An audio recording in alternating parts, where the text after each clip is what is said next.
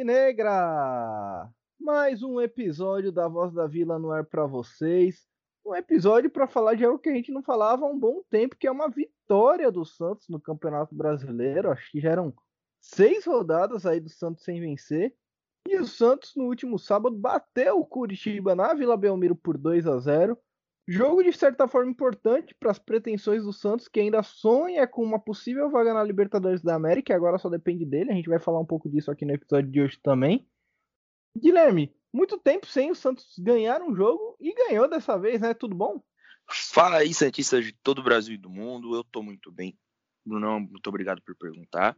E é verdade, né, cara? Fazia tempo que a gente não conquistava três pontos, né? Já tava até me esquecendo como era, se eu não me engano, foi contra o Botafogo né, o nosso nossa última vitória, um time que já está rebaixado, né, e por coincidência no sábado a gente rebaixou mais um, né, que agora foi o Curitiba. E assim, é um jogo que eu esperava que o Santos ganhasse, para falar a verdade.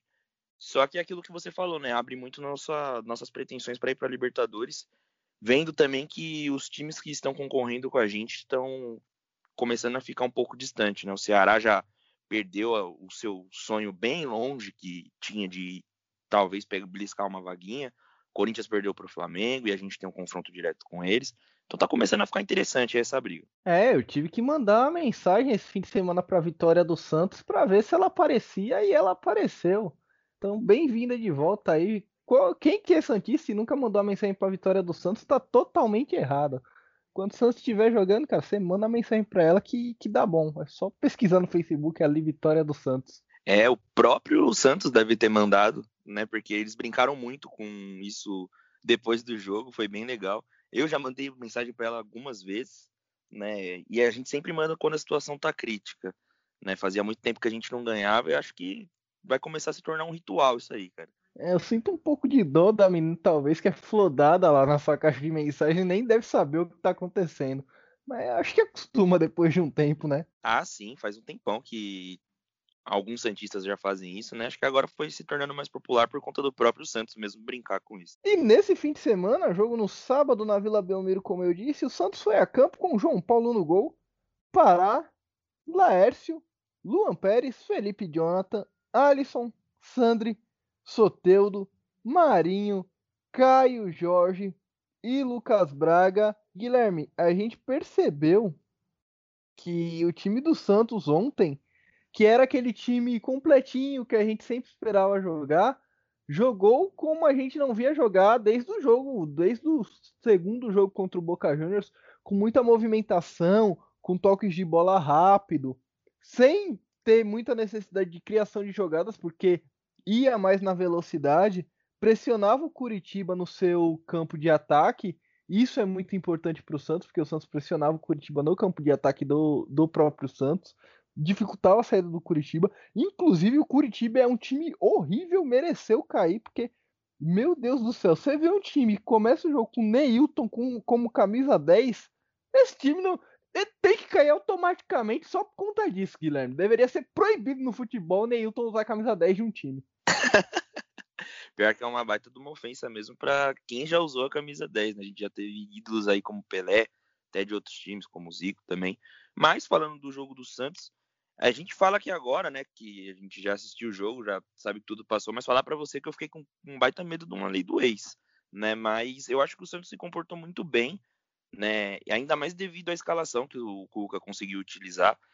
E eu acho que ele deveria ter utilizado essa mesma escalação, né, esse mesmo padrão de jogo na final da Libertadores, só que né, com o Pituca e o Veríssimo no lugar dos respectivos que estavam ali, que eram Laércio e Sandri, porque eu acho que esse tipo de jogo dá muito mais amplitude para o Santos. E como o Santos é um time que às vezes não consegue trabalhar muito a bola pela ausência do meia, vai na velocidade, né? Então a gente sabe que o Lucas sempre é muito rápido, Soteudo também. O Lucas está numa crescente muito boa, tô gostando muito de ver.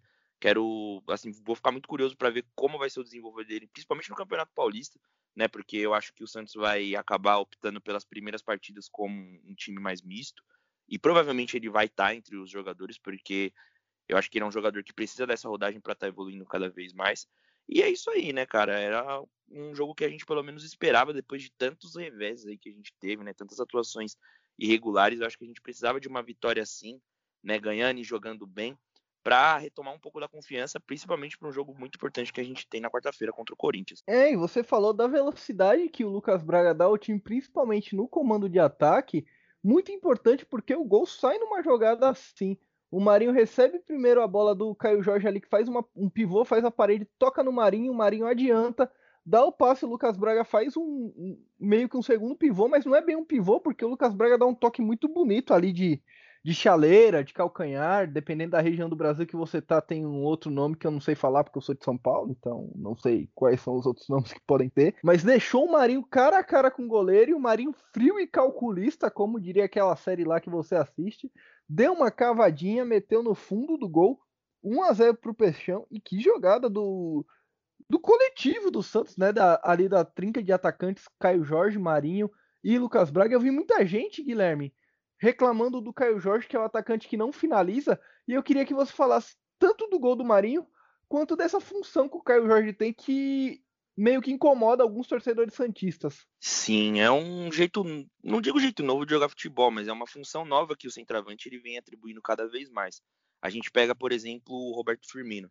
Eu estava assistindo um jogo Liverpool e Tottenham, acho que faz mais ou menos um mês. O Liverpool ganhou e o Roberto Firmino, cara, no em um gol que ele fez, só que foi anulado porque ele acabou dando um toque com o braço, ele tá no meio do campo e ele arma a jogada pro gol.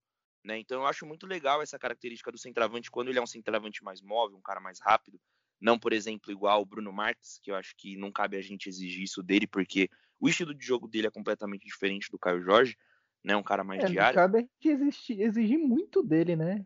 É, sim. Sendo próprio futebol.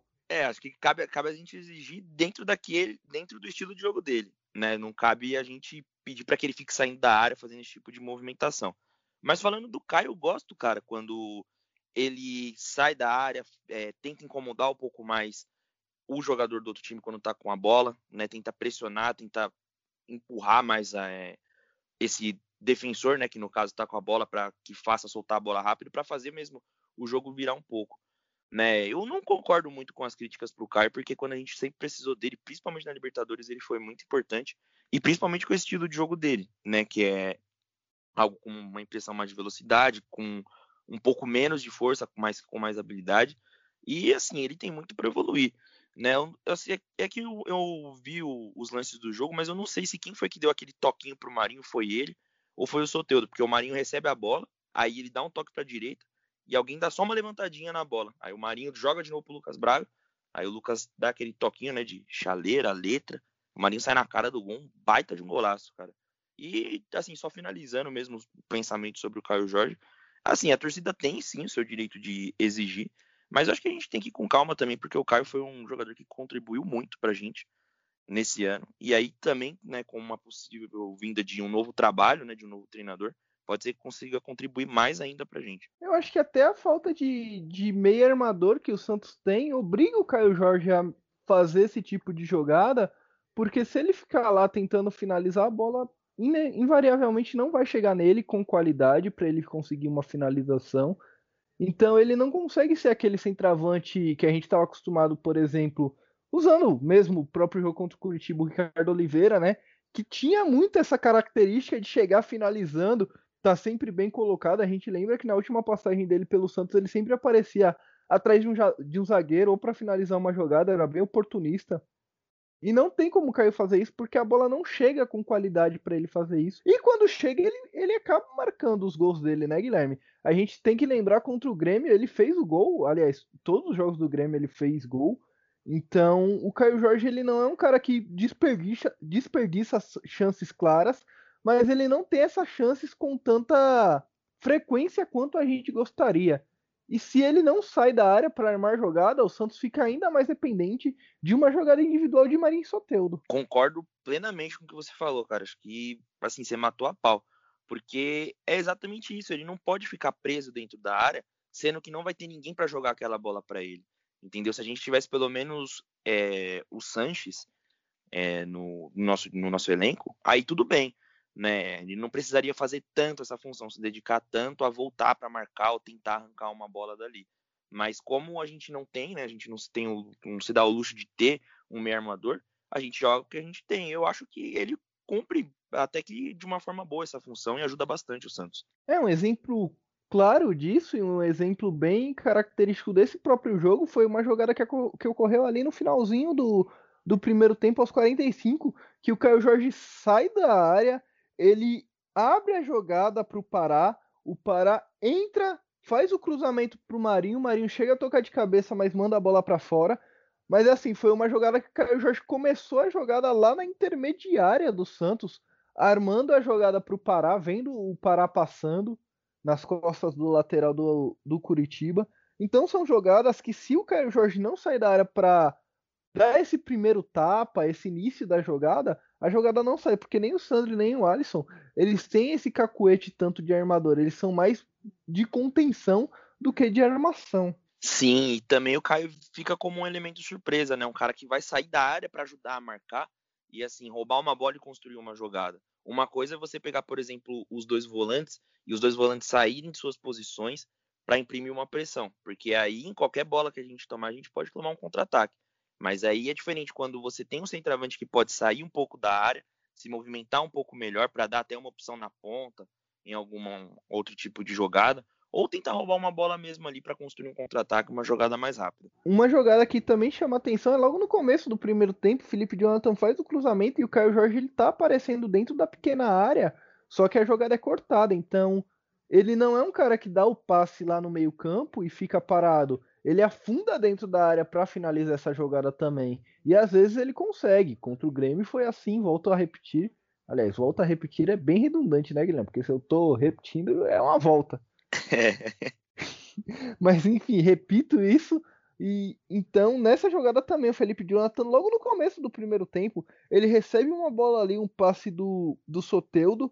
Ele entra na área, faz o cruzamento rasteiro dentro da pequena área, o zagueiro do, do Curitiba corta, manda para escanteio, mas o Caio Jorge estava ali para conferir. E uma jogada que também me, me chamou a atenção e, e, mostrou que a gente talvez esteja ficando velho, Guilherme, é logo depois, com cinco minutos, a jogada de ataque do Curitiba, que é aquela bola cruzada na área e o Ricardo Oliveira chega atrasado. E aí o comentarista da transmissão até falou: uns cinco anos atrás o Ricardo Oliveira teria feito gol. Ele estava impedido, mas independente disso, ele teria feito gol. E dá para perceber que o Ricardo Oliveira não é mais o Ricardo Oliveira que o torcedor Santista tanto pede para voltar, né? Sim, eu acho meio incabível a gente ficar pedindo volta de Ricardo Oliveira. Eu agradeço muito, eu era muito fã dele quando ele passou aqui pelo Santos. Só que a gente tem uma base muito boa, né? A gente tem Caio Jorge, Marcos Leonardo, o Bruninho, né? Então, de centroavante, pelo menos, a gente tá bem servido, né? Coisa que em anos atrás a gente não tava. Mas também por culpa de quem passou por lá, né? Porque o Caio Jorge sempre teve no elenco do Santos, né? E digo isso para o senhor Sampaoli mesmo, que não utilizava o garoto. E aí agora a gente está colhendo esse fruto, né? Mas nesse lance aí eu achei muito, muito não interessante, né? Eu só fiz um, um paralelo assim na minha cabeça que aquele Ricardo Oliveira de 2015 com certeza teria feito gol. Sim, quantas vezes ele não fez gols assim? Contra o Corinthians, é, eu acho que é a minha memória mais vívida assim. Ele sempre acabava aparecendo atrás de um zagueiro ali contra o Corinthians e fazendo esse tipo de gol.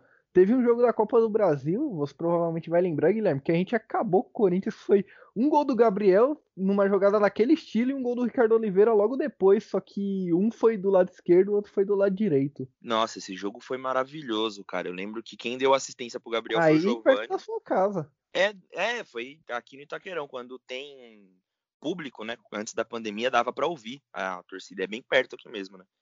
E eu lembro que as jogadas foram muito idênticas e era algo que o Santos treinava muito, né? O Lucas Lima dava aquele passe mais vertical, né? Ele dava um, um passe mais longo.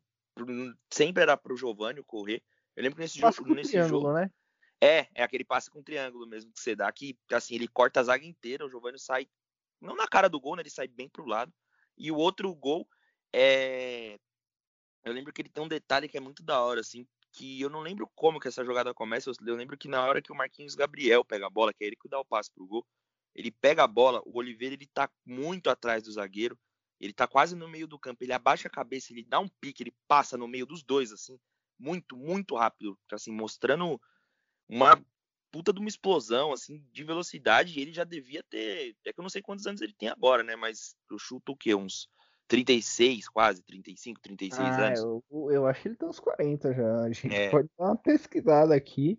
Mas é. Quando o Ricardo Oliveira era velho, eu já eu tinha nascido, o Ricardo Oliveira já era velho. Então eu tô com 28 anos.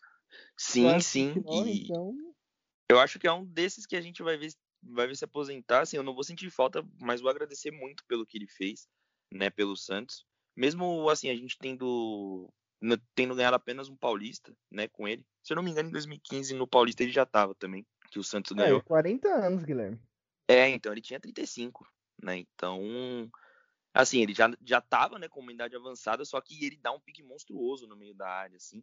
E a gente, é o que você falou, né? A gente tá ficando velho mesmo, porque a gente tá vendo mais um jogador que marcou história no Santos se aposentando. É, exatamente. Mais um que, que jogou, jogou ali pelo Santos, que a torcida sempre pedia e acaba se aposentando.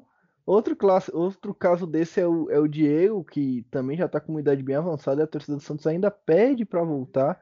Vamos ver aí. Um lance, um lance não, uma alteração que ocorreu aos 11 do segundo tempo foi a saída do Lucas Braga e a entrada do Jean Mota. E eu imagino que quando essa alteração ocorreu, você, com boa parte da torcida Santista, ficou bem puta, porque o Lucas Braga estava jogando bem, e aí o Cuca tira ele para pôr o Jean Mota. Com certeza, eu fiquei muito puto, porque não tinha por que tirar o Lucas Braga.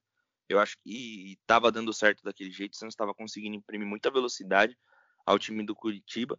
E aí você tirar o Lucas Braga para colocar o Jean Mota, você desacelera completamente o jogo, né? E assim, não vou dizer abdicar. E você dos... coloca o Jean Mota, né? É, que já é o outro revés, né? Eu não vou dizer que a gente abdica da vitória, mas fica um pouco mais complicado, né? Eu entendo que talvez ele queira dar outra oportunidade para o Jean Mota, que está tendo oportunidade no Santos desde 2016 e não conseguiu é, assim, emplacar, né? Teve aquele aquela alta ali no Paulistão em 2019, mas depois ele voltou a ser o mesmo. E assim, eu entendo que ele talvez queira dar uma dinâmica diferente para o jogo, mais para controlar a bola, mas eu acho que essa não era a substituição a se fazer. É, Guilherme. E o Jean Mota ele acertou dois chutes perigosíssimos, importantíssimos não, porque não saiu gol em nenhum dos dois. Mas dois chutes bem perigosos, um aos 19 e outro aos 24. Um o goleiro teve que espalmar e o outro, a bola. Deixa eu ver aqui. É, os dois o goleiro teve que fazer a defesa. Ele teve que espalmar e o Giamota ainda dá, se eu não me engano, o terceiro chute que passa perto. E a torcida Santista acabou falando que por causa desses dois chutes de fora da área, o Giamota jogou bem.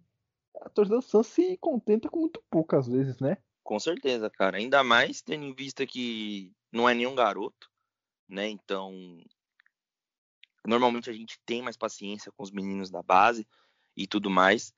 Só que, assim, ele tá tendo essas mesmas oportunidades, essas mesmas, assim, esses mesmos momentos desde 2016. Eu, é algo que eu não consigo mais aturar, sabe? E aí eu vejo torcedores, por exemplo, que têm a paciência com o Giamota e não tem, por exemplo, com o próprio Carlos Jorge, que é um jogador que às vezes pode não aparecer. Que é o que a gente gol. falou, acabou de falar, né? É, então, pode até aparecer não fazendo gol, mas contribui mais, se movimenta de uma forma mais inteligente, melhor. É um jogador mais novo, então além de ser um jogador que pode despontar e como, sei lá, um novo craque do Santos, também pode ser um ativo aí para o clube posteriormente vender para a Europa e o Santos poder um dia se livrar dessa crise, que parece que não vai ter fim nunca, né? Então, eu não, eu não consigo entender muito a torcida, né? Eu acho que realmente se contentam com pouco, porque, cara, você pega chute de fora da área aí, qualquer cabeça de bagre dava. Então, Assim, acho que a gente tem que esperar mais de alguns jogadores. Na Vars, os caras dão uns chutes desse. Direto tem lá no, no, cara lá. No polêmico Ney Silva, lance do cara chutando de longe e fazendo gol. Então. Sim, sim. Até um relógio parado tá certo duas vezes por dia, Guilherme. Já, já viu esse ditado? e se encaixa muito pra essa situação. Né? E o Cuca, depois disso, tirou o Caio Jorge, colocou o Marcos Leonardo e tirou o Sandri e colocou o Vinícius Balieiro o Balieiro vem tendo várias oportunidades também, entrando ali próximo ao final do jogo como volante. Eu acho que ele acaba meio que se firmando. Eu ainda não vi nada a ser destacado nele assim quanto ao futebol ou quanto a alguma jogada que ele faz. Ele parece ser um cara bem tranquilo e isso é importante. Nossa, eu, eu só vou fazer um parênteses aqui, Guilherme. Tô vendo o jogo da NBA aqui do Bulls contra o Pacers e tá nevando desgraçadamente. Eu só não sei se é Indiana ou se é em Chicago, que eu tô vendo pela TV de Chicago. Deve ser, isso deve ser provavelmente Chicago. Meu Deus, você já viu neve, Guilherme? Nunca na minha vida, cara. Tenho muita curiosidade, só que eu odeio frio. Eu não gosto nada de. É o tipo de coisa que a gente vai, viaja, né? Vê tal, vê um diazinho, curte, sente o frio, xinga e vai embora para casa. E nunca mais volta. Sim, sim. É que uma coisa é você conhecer o frio viajando, né? Outra coisa é você conhecer o frio Quer dizer, conhecer o frio não, né? Que você entra dentro é do metrô. É o frio indo pra, pra você, né? O frio é você. aquele frio que você pega no trampar às 6 horas da manhã todo dia. Aí já é mais osso. É embaçado. Eu espero que o home office se torne algo constante na nossa sociedade. Agora, voltando ao jogo do Santos, o Marcos Leonardo, que entrou no lugar do Caio Jorge logo depois do, dos 30 minutos ali. Aliás, você quer falar alguma coisa do Sandy, Guilherme? Que eu falei que eu não, não tenho muito destaque para ele, que ele sempre entra faz ali nada a ser destacado, nem, nem mal, nem, nem bom, assim. É bem. É, bem mediano, assim. E não é. Não estou criticando ele, eu só estou mesmo constatando o fato de que ele não, não atrapalha, mas também não é um cara que ajuda muito. É, o Balheiro ele faz o seu arroz com feijão, né? Não sei se é por conta de não ter confiança de arriscar ou alguma coisa do tipo, mas pelo menos uma sequência ele vem tendo. E isso é bom porque em jogos que a gente não puder contar com o Sandri, a gente pode ter um reserva imediato ali, né? E é um ponto que você destacou que eu também concordo que eu acho ele bem calmo assim com a bola no pé. Ele espera bastante a jogada, pensa bastante quando tá com a bola no pé. Umas características que lembram até o, o estilo de jogo mais ou menos do Pituca, né? Então, pode ser que futuramente, né, se tiver um bom desenvolvimento, possa ser mais utilizado. É, alguns jogadores demoram mais para amadurecer que outros. Eu derrubei meu celular aqui, quase joguei ele no chão. Alguns jogadores demoram mais para amadurecer que outros mesmo. E o Marcos Leonardo é outro que, que vem amadurecendo aos poucos. No sábado fez um gol, o Jean Mota, aí, o execrado Jean Mota, cobrou uma falta na área. O Laércio, que é outro que a torcida não gosta muito, mas é muito bom no jogo aéreo, desviou de cabeça e tomou um socão na boca do goleiro do Curitiba. Depois do socão, a bola sobra limpa para o Marcos Leonardo só tocar de cabeça para o fundo do gol e fazer 2 a 0 para o Santos. O Santos que acabou aí com esse resultado sacramentando a vitória. O, o jogador do Curitiba, inclusive o goleiro teve que. O goleiro não, Laércio teve que ser substituído pelo Ivonei depois dessa jogada aí, porque realmente ficou sentindo muito. Voltou ao jogo, mas tava meio grog, e o Marinho saiu para a entrada do Ângelo no finalzinho do jogo. Ângelo também vem ganhando algumas oportunidades do Cuca, né, Guilherme? Mas a, a foto da partida é a porradona que o Lércio tomou na boca. Nossa, ele tomou um diretaço ali no meio do pote que com certeza deixou ele desnorteado. A gente olha pro Laércio e vê um, um megazord, né? Um cara gigantesco. Mas aquele deve ter deixado ele baqueado, porque a foto tá certinha ali, um morraço na cara. Só que ainda bem que, assim, não aconteceu nada com ele, né? E o Sandro ainda conseguiu completar aquele lance daquela jogada em gol. Eu, assim, consegui analisar um pouquinho do Laércio, acho que ele jogou bem, né? Não comprometeu tanto, assim, o Santos como nos últimos jogos e em que parecia que estava faltando um pouco de confiança para ele. A gente espera que ele consiga manter algum tipo de sequência, só que, pelo visto, já é dúvida para o jogo contra o Corinthians. Então, a gente espera que não, porque a gente pode ter uma zaga com o Ampérez e Luiz Felipe. É uma, uma zaga bem preocupante aí. O Santos chega a 50 pontos no Campeonato Brasileiro em nono, mesma pontuação do Atlético Paranaense, que é o oitavo, mas o Atlético Paranaense tem uma vitória a mais, porque tem um jogo a mais também. Então, se o Santos ganhar o jogo contra o Corinthians, que é um jogo atrasado, chega a 53 pontos e se, se sacramenta isoladamente no G8, Guilherme passando aí o Atlético Paranaense por três pontos. Então, assim, é um jogo de seis pontos contra o Corinthians na quarta-feira. Se o Santos ganhar esse jogo, chega no G8. Depois tem o jogo do Fluminense ali que é para manter, né, essa essa pontuação e fecha o Campeonato Brasileiro contra um desesperado Bahia. Eu acredito que desses três jogos, o mais difícil pode ser contra o Bahia, por conta do desespero do Bahia para se salvar ainda. O Fluminense já classificado para a Libertadores não tem mais muitas pretensões e o jogo do Corinthians é um clássico, mas o Corinthians é um time bem ruim assim, então apesar que o Bahia também é ruim, mas o, Bahia tem entrado com mais vontade do que o Corinthians, né? Sim, e a gente vai contar com a ausência do Fagner, né? Vai jogar o Michel, que o Fagner tomou o terceiro, não joga contra o Santos. Isso aí então, a cada quatro jogadas ele tá fora, Guilherme. Ele joga três, folga uma. É, a gente deu, deu essa sorte, né, cara? Que ele tem essa. É o método contratual dele aí. Ele tem essa escala e joga três, folga uma. É, eu queria ter essa escala aí também. Só que outro detalhe importante, que a gente vai passar aqui em tempo real também, né, é que o, o esporte tá segurando o Bragantino. Tô vendo aqui, tá quase acabando o jogo. E o Bragantino, se ganhasse, ia para 51, né? Passava o Santos. Só que está se mantendo né, atrás do Santos ali com 49 pontos.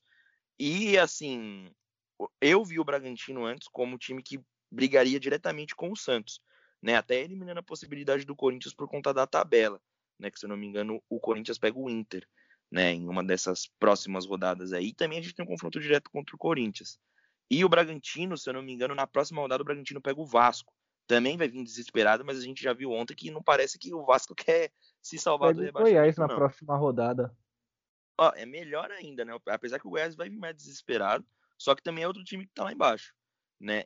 E assim, fica cada vez melhor para o Santos conseguir se classificar da Libertadores. O Santos só depende dele, só que esse também é meu medo, né? Esse é o problema. O problema é exatamente o Santos depender só dele, é o que a gente vem. A gente dependia só da gente para ser campeão da Libertadores, Guilherme, e deu no que deu. Ainda não superei. Como diz o Emicida, ainda dói. Nossa, dói demais, cara. Eu acho que hoje foi a primeira vez que eu. Hoje não. Foi sábado. Foi a primeira vez que eu consegui ver um vídeo do, do jogo sem, assim, ter quase um refluxo e chorar, né? Ficar em posição fetal na minha cama, porque ainda dói muito. Mas a gente vai se recuperando aos poucos, né, cara? A gente espera que pelo menos com essa vaga na Libertadores as coisas melhorem pro ano que, pro ano que vem, não, né? Pra próxima temporada que vai entrar nesse ano. É, ritmo frenético e insano do futebol brasileiro nesse ano maluco de pandemia. Eu acho que a gente tem que dar uma puxada aqui na tabela do Atlético Paranaense, que é, no momento, o nosso principal adversário na, na vaga da Libertadores. O Atlético Paranaense que ainda enfrenta Deixa eu pegar aqui as partidas do Atlético Paranaense. Ele enfrentou o Sport na quinta-feira. Então fale aí, Guilherme. É o Grêmio e o Sport, né? Isso, isso. Pega o Sport lá no Paraná, né? Em casa. E aí sai para jogar contra o Grêmio. É o, o contrário. Ah, é o contrário? É, o é, é Grêmio é depois o Sport. Isso, isso. Acabei de ver aqui. É o Grêmio depois o Sport. É que esse jogo do Grêmio aqui vai estar próximo da Copa do Brasil, é que eu não lembro as datas. Porque aí tem a possibilidade do Grêmio entrar com um time misto, né? Ah, sim, o Grêmio já tá poupando de agora, já pra, pra atrapalhar o Internacional, inclusive. Então, é, pode então ser que. Então o Atlético Paranaense vai, vai pegar o Grêmio com o time em reserva. É muito legal esse negócio de ficar fazendo conta no final do campeonato, né, Guilherme? Ficar olhando a, a tabela dos outros e tal. Sim, sim, é um hábito que eu tô criando bastante, principalmente é, do Atlético, do Bragantino, do Corinthians também porque é o que nos restou, né? Mas também não é muito chato, não. Eu entrei é, esses dias no, uh, no site do Globo Esporte para simular, né? Como que ficaria as rodadas e, assim, são inúmeras possibilidades. É bem legal. É, emoção dos pontos corridos. O pessoal costuma falar que ponto corrido não tem emoção, mas olha aí a emoção dos pontos corridos. A gente tem que fazer conta, cálculos matemáticos aí, olhar a tabela do outro, ficar de olho ali, para saber se vai passar, se vai classificar ou não. E eu acho que o nosso próximo destaque é quem comandará o Santos na próxima temporada, né, Guilherme? Um nome que ganhou força nessas últimas horas, aliás, dois nomes, e a gente vai comentar deles aqui. Um menos que o outro, eu espero, porque eu não espero ficar 10 horas da noite de uma segunda-feira falando muito de Lisca doido, mas vamos começar por ele então. O que, que você acha aí dessa sondagem que o Santos andou fazendo quanto ao Lisca. Sendo bem sincero, Bruno, não gostei, cara. Eu acho que a gente tinha potencial para mais. Até para o próprio Thiago Nunes, que eu não sei o que aconteceu, que o Santos acabou não fechando, porque parecia que já estava tudo certo. Ainda mais que ele abaixou as pedidas salariais dele. E eu não sei por que o Santos não fechou. Só que eu já estava começando a achar que ia ser o primeiro erro ali da gestão do Rueda. E eu acho que a torcida nas redes sociais teve um impacto muito grande, né? A rejeição que a torcida teve quando foi especulado não só o nome dele, mas de Marcelo Cabo, Thiago Largue. E assim, são técnicos que, com todo respeito, ainda não estão à altura é, do Santos, né? Ainda não fizeram um trabalho tão digno assim para comandar o Santos. E, assim, ser Santista é algo muito curioso, porque hoje, logo após o almoço, eu estava lendo as notícias sobre o Lisca e o Santos já estava, né, meio que fazendo um, um, contato inicial com ele. E aí eu tirei aquela sonequinha, né, depois do almoço, bem de lei, né, para ficar bem tranquilo nessa segundona de carnaval, entre aspas. E aí na hora que eu acordei já estava sendo especulado o nome do Ariel Roland, né, e também já parecia que ele tinha um tinha não, né, tem uma cláusula no seu contrato com o Universidade Católica que permite que ele saia, né, meio que sem uma multa. Então, assim, as coisas mudam muito rápido, né? E aí o nome do Ariel Roland já me agrada um pouco mais. É, quanto a, ao Lisca, não sei se você sabe, Guilherme, mas ele é brigado com o Felipe Jonathan, inclusive por causa do Santos. Então ele não é um técnico muito agregador, não. Ele é bem malucão mesmo, não é meme, não. Ele é, ele é muito meme, mas ele é um cara muito estourado assim, então não. Eu não sei se os medalhões, se Marinho, Soteudo e tal, iam respeitar muito ele começasse a gritar, os caras meio que iam mandar ele tomar no cu e, e ia dar bosta. Pelo menos essa é a minha opinião. Sim, e eu vi uns boatos também que parece que ele já tretou e saiu na mão com algumas pessoas da comissão ou do clube, alguma coisa do tipo, mas são boatos, né? Eu vi na rolando Twitter assim, entrei nos comentários e vi que algumas pessoas estavam confirmando mesmo. Então eu acho que assim, é um cara que, num estalo de dedos, pode perder o elenco muito fácil. Né? Tem lá todo o seu carisma, deve ter as suas ideias para o futebol, né, dentro das quatro linhas, mas eu acho que por ele ser esse cara meio estouradão, assim, e, e, até meio um personagem, né, meio caricato assim, no nosso futebol, é um cara que, num estalo de dedos, pode acabar perdendo o elenco. E a gente não precisa disso nesse momento. Acho que o que a gente precisa é não repetir o nosso erro de 2020, que a gente trouxe um técnico desconhecido, né, desconhecido, entre aspas, porque o trabalho do Gesualdo em história é muito bom, né? Assim, é um baita de um campeão dentro de Portugal. Só que ele acabou não desempenhando um bom trabalho aqui. Aí depois a gente tem que montar outro planejamento com outro técnico. No Santos a gente não pode se dar esse luxo, porque tudo é meio que feito às pressas. Né? Então eu acho que esse acerto de qual vai ser o nosso próximo técnico tem que ser algo até o final da temporada, no mínimo. Né? Para que a gente não precise ter que recorrer aí para uma solução de até futuramente vir outro para a polícia por não dar certo algum tipo de técnico estrangeiro ou algo do tipo. É, eu acho que nesse caso o barato acaba podendo até sair um pouco caro, né, Guilherme? Então é um cuidado que o Santos tem que tomar, porque às vezes acaba contratando um técnico muito barato para poupar grana e esse técnico, esse técnico não fica nem até a final do Campeonato Paulista. E aí você tem que pagar multa, tem que pagar honorários, tem que pagar um monte de coisa e ainda tem que correr atrás de um outro técnico para contratar para o restante da temporada. Então não sei se é tão interessante assim para o Santos, não. Sim, eu acho que não é nada interessante, até porque o Santos tem tantos problemas, né, financeiros que não se pode, é, assim, o time não pode se dar o luxo de querer montar um planejamento e interromper ele assim, um planejamento para o futebol mesmo, para a temporada e não para a parte financeira do clube, é assim, desmontar e montar um planejamento em questão de horas. Né? O futebol é cada vez mais pensado dentro das quatro linhas e o planejamento ele é cada vez mais importante. Então, quanto mais rápido a gente conseguir definir uma ideia e trabalhar ela até o final da temporada e conseguir colher os resultados, é melhor do que aconteceu o que aconteceu no começo de 2020 com o Gesualdo. Né? É, e falando sobre o outro nome, o Ariel Roland, é um nome que agrada a gente um pouco mais, né, Guilherme? Acho que a passagem mais marcante dele é que ele já chegou a ser técnico de uma equipe de hockey. E aí eu, eu acredito que seja hockey na grama, né? Porque isso. no gelo na América Latina. Isso, isso mesmo. Ele foi campeão pana, é, campeão não, ele ficou em terceiro lugar com a seleção uruguaia de hockey na grama, num, num, em uns Jogos Pan-Americanos. Deixa eu ver se eu consigo achar o ano aqui. Acho que faz bastante tempo, hein, Guilherme? Acho que já faz algum, algum tempo que ele foi presidente do. Presidente não, que ele foi treinador dessa equipe aí. Foi em 2003. É, já faz muitos anos. Que bom, né? Porque são conceitos parecidos ali de esporte, mas a gente prefere um técnico de futebol mesmo. E um destaque que tem aqui, Guilherme, é que ele quer ganhar 100 mil a mais entre. É uma diferença, né? De 100 mil entre o que o Santos paga atualmente para o Cuca e o que ele deseja receber. Ele quase foi contratado pelo Santos em 2018, mas aí o Santos trouxe o Sampaoli. O impasse se dá porque o comitê de, de, de gestão, ele tá. O comitê, nosso comitê, está dividido entre economizar ou manter o padrão do Cuca, né? Que é de 470 mil por mês. Eu acho que nesse caso vale a pena investir porque a gente precisa, como você falou, de um planejamento, né, Guilherme? O Roland é técnico da Católica hoje, acabou de ser campeão do campeonato chileno. Isso não é pouca coisa, ele também foi. Ele foi campeão da Sul-Americana, né, Guilherme? Que você tinha me falado? Sim, ele mesmo foi campeão com aquele Independente em 2018, em cima do Flamengo. É, então, é, é um técnico que tem um histórico vencedor, principalmente em competições sul-americanas. É campeão chileno, né? Então sai do time campeão. Então o Santos deveria investir nesse técnico, pelo menos para mim. Eu acredito que ele, ele seja um bom técnico. Eu lembro do Independente jogo contra o Flamengo, tinha uma mentalidade bem interessante ali. Era um time bem interessante ofensivamente, tinha várias variações táticas.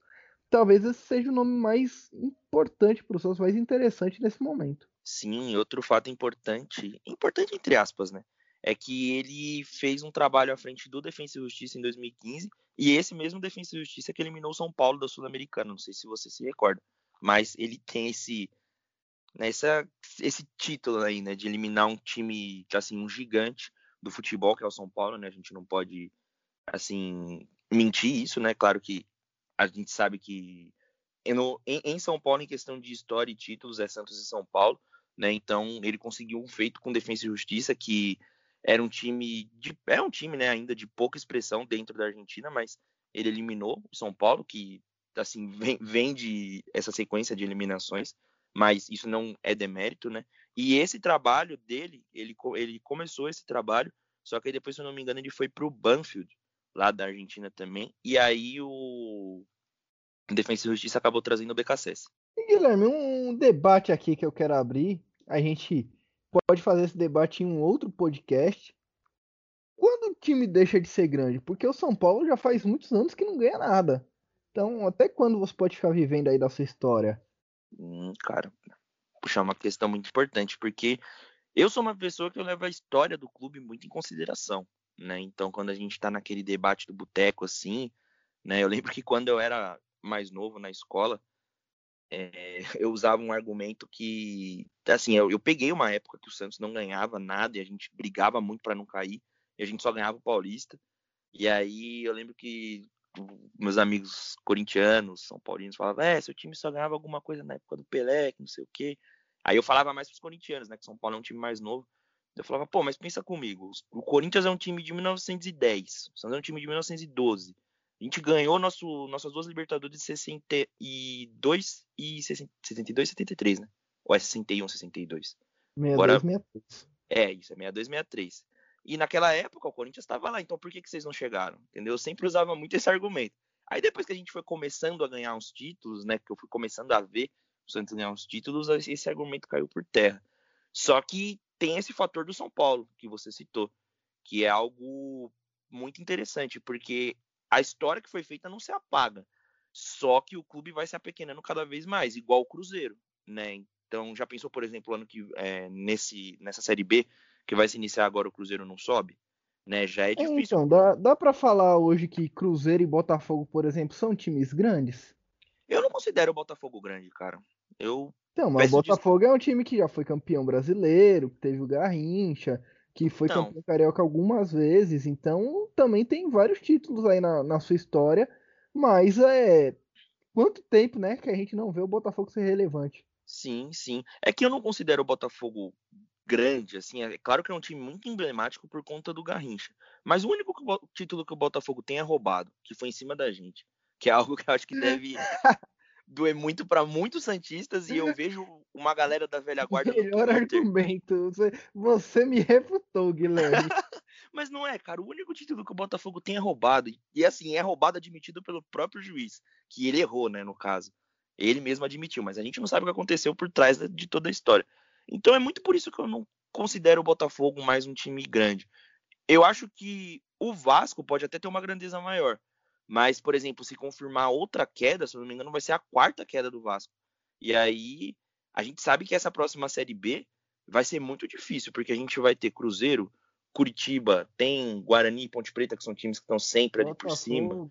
Botafogo, todos esses times querendo a volta do acesso. E aí, para esses times acabar ficando novamente da Série B, pode vir se apequenando. É, um, é um debate que a gente que levaria horas e horas e horas, né? É... Sim. É engraçado porque, na verdade, assim, é algo que eu quero pontuar também. A gente vai falando, né, e vai começando a falar de outros assuntos, mas é uma coisa interessante também é que quem não é do eixo Rio-São Paulo fica falando que os times do, do eixo Rio-São Paulo são, são muito falados e tal. E para quem é de São Paulo, os times do Rio não têm relevância nenhuma, com exceção do Flamengo.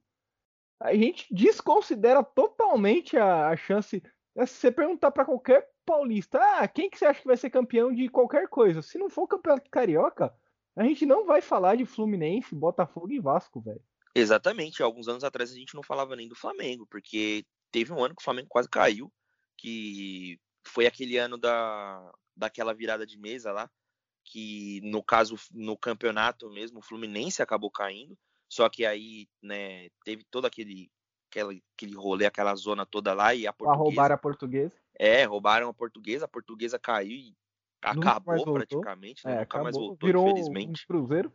É, então. E só que eu lembro que nessa época o Flamengo ele foi um time que acabou não caindo por conta da tabela, porque eu acho que algum alguém que ia jogar ali para, né, por essa por esse rebaixamento tinha um confronto direto, então era meio que impossível o Flamengo cair, né? Mas depois disso o Flamengo começou a ter um investimento, né? Claro que é, isso é totalmente mérito de quem passa por lá, né? Da gestão de quem passou.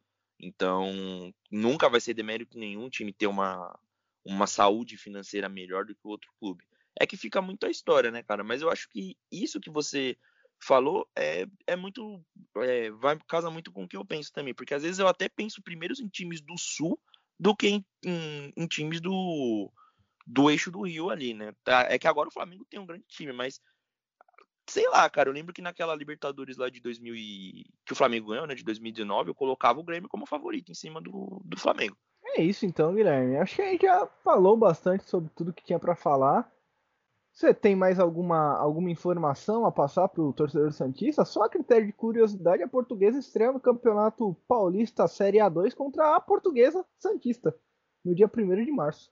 Próximo jogo da portuguesa aí. E já que você já mencionou o Campeonato Paulista, né? Então, aproveitar para passar a informação aqui para o nosso amigo ouvinte, é que o Paulistão já divulgou ali os confrontos, né? As primeiras cinco rodadas do Paulistão Cicred 2021 Santos vai estrear num domingo às 7h15. O Santos sempre joga esse horário, né? principalmente no Paulista, contra o Santo André. O Santos faz sua estreia fora de casa. Depois o Santos pega a Ferroviária numa quarta às 5 da tarde. Um horário bem alternativo, ainda mais para um jogo de quarta-feira. A terceira rodada é um clássico contra o São Paulo no sábado, às 19 horas. É que aqui eu não estou tendo o acesso aos outros às outras datas, mas os três primeiros estão aqui, ó. Ah, achei aqui. Aí Depois, tem Ituano e Ponte Preta. Isso, Ituano, a gente pega num sábado às 19 horas. E a Ponte num domingo às 8 e meia, lá em Campinas. Você gosta do Paulistão, Guilherme? Você, você acompanha com afinco, assim? Ou você é que nem eu que acha que o Campeonato Paulista é totalmente relevante e podia acabar? Cara, acompanhar eu acompanho só os mata-matas mesmo. Porque o Santos sempre se classifica, né, pro mata-mata. Então, é, acompanhar. Porque é sofrido, e... né, velho? É. Você vai, porra, jogo contra o Mirassol. O campo parece um pasto, nem, nem o gado que tem aqui perto de casa, que votou no presidente, come naquele gramado. É muito maçante, né, cara, você assistir os jogos do Campeonato Paulista. É, era legal quando tinha o Neymar e tal, porque você sabia, é. sabia de quanto ia ser o jogo, mas você sabia que ia ganhar de mais de cinco. E era show, né, cara? Aquela época era maravilhoso. Era uma época que, infelizmente, eu não frequentava muito o estádio. Mas para falar para você, nem frequentar muito o estádio no Paulista eu frequento, cara. Eu nunca, eu acho que eu fui em, em um jogo só contra o time do interior, que foi contra o Noroeste, o Santos ganhou de 4 a 2 Robinho jogava no Santos ainda, numa daquelas várias passagens, lembro que o Renato fez um gol de cabeça.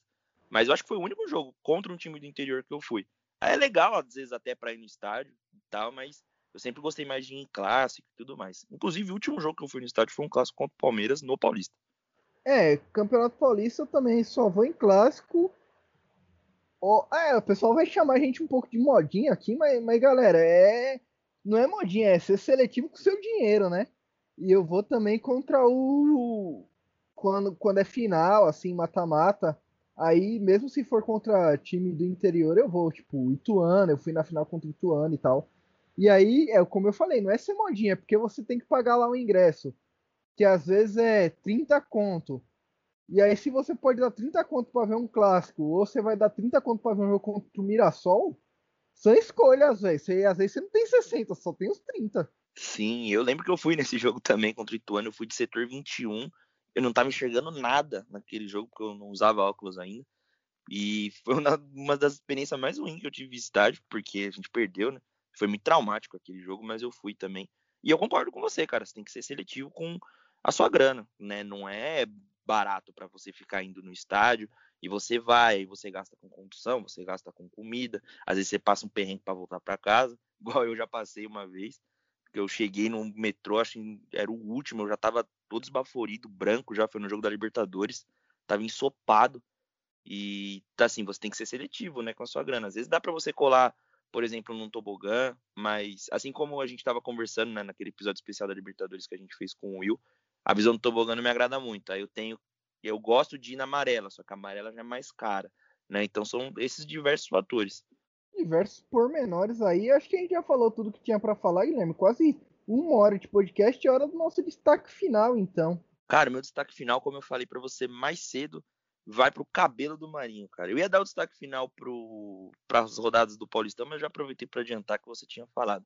O Marinho lançou um Ronaldinho Gaúcho ali, umas trancinhas no gol, né, que ele fez, ele até deu uma sambadinha ali no final, imitando os bons tempos do bruxo ali do Barcelona. Né? A gente espera que ele se inspire nele, quem sabe mais para frente aí baixa um, um espírito do Ronaldinho, ele consiga jogar mais do que ele já tá jogando, né? Já anotou 17 gols aí no campeonato. Que a artilharia também tá bem brigada, então esse é o meu destaque final para a mudança do visual aí do Marinho. É, ele tá concorrendo com o Claudinho do Bragantino e com o Thiago Galhardo. E eu gostei muito do cabelo do Marinho, deu sorte, né? Então a gente espera que continue dando sorte aí. O meu destaque final, Guilherme, vai para os 250 jogos do Pará. O Pará completou aí essa marca de 250 jogos, recebeu uma plaquinha ali, uma homenagem, também está disponível na Santos TV. Pará que foi campeão da Libertadores, foi campeão do Campeonato Paulista. Acho que ele estava no elenco da Copa do Brasil também. Pará já jogou pra caralho pelo Santos, então não dá para lembrar tudo que ele ganhou, não. É, eu acho que ele também estava nesse elenco da Copa do Brasil, multicampeão pelo Santos, né? O nosso guerreiro Parazinho, muitas vezes cornetado, mas jamais será esquecido, né? E acho que vai conseguir alcançar a marca até dos 300 jogos. É isso então, né, Guilherme? Falar para o pessoal começar a acompanhar a gente, porque faz tempo que a gente não fala isso, então siga a gente nas redes sociais, pô. A Voz da Vila SFC no Twitter e no Instagram. No Instagram a gente é mais paradão, mas no Twitter o Guilherme tá por lá interagindo bastante com a galera, então vai lá, dá essa moral pra gente, troca uma ideia, fala sobre o Santos, a gente tá sempre comentando dos jogos. E mostra isso pra galera Santista que você conhece, né? Mostra aí pros Santistas amigos seus, pra família, pros amigos, para aquele primo distante. Pô, um podcast de dois caras aqui que falam sobre o Santos sem ganhar um real por isso. A gente tem nossas atribuições, né? E a gente meio que encara isso aqui como um segundo emprego mesmo, com toda a seriedade do mundo, e a gente adora fazer isso, né, Guilherme? Com certeza. Aqui é trabalho, como já diríamos, esse ramalho.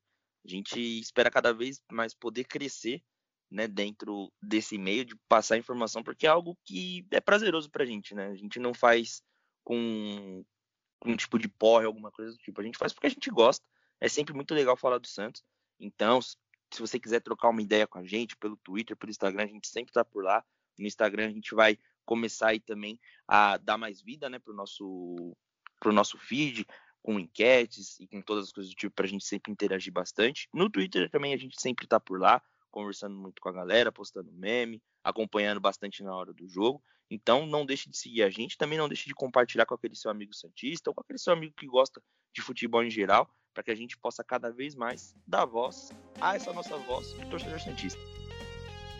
É isso mesmo, galera. E se você tiver alguma sugestão pra gente melhorar, para você gostar ainda mais do nosso podcast, manda pra gente. Fala com a gente que a gente pode abraçar essa ideia aí.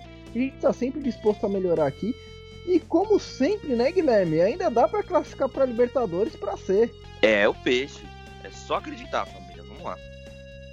É isso aí, galera. Obrigado a você que ouviu até a final. A gente volta a se falar depois do clássico contra o Corinthians e até a próxima. Falou!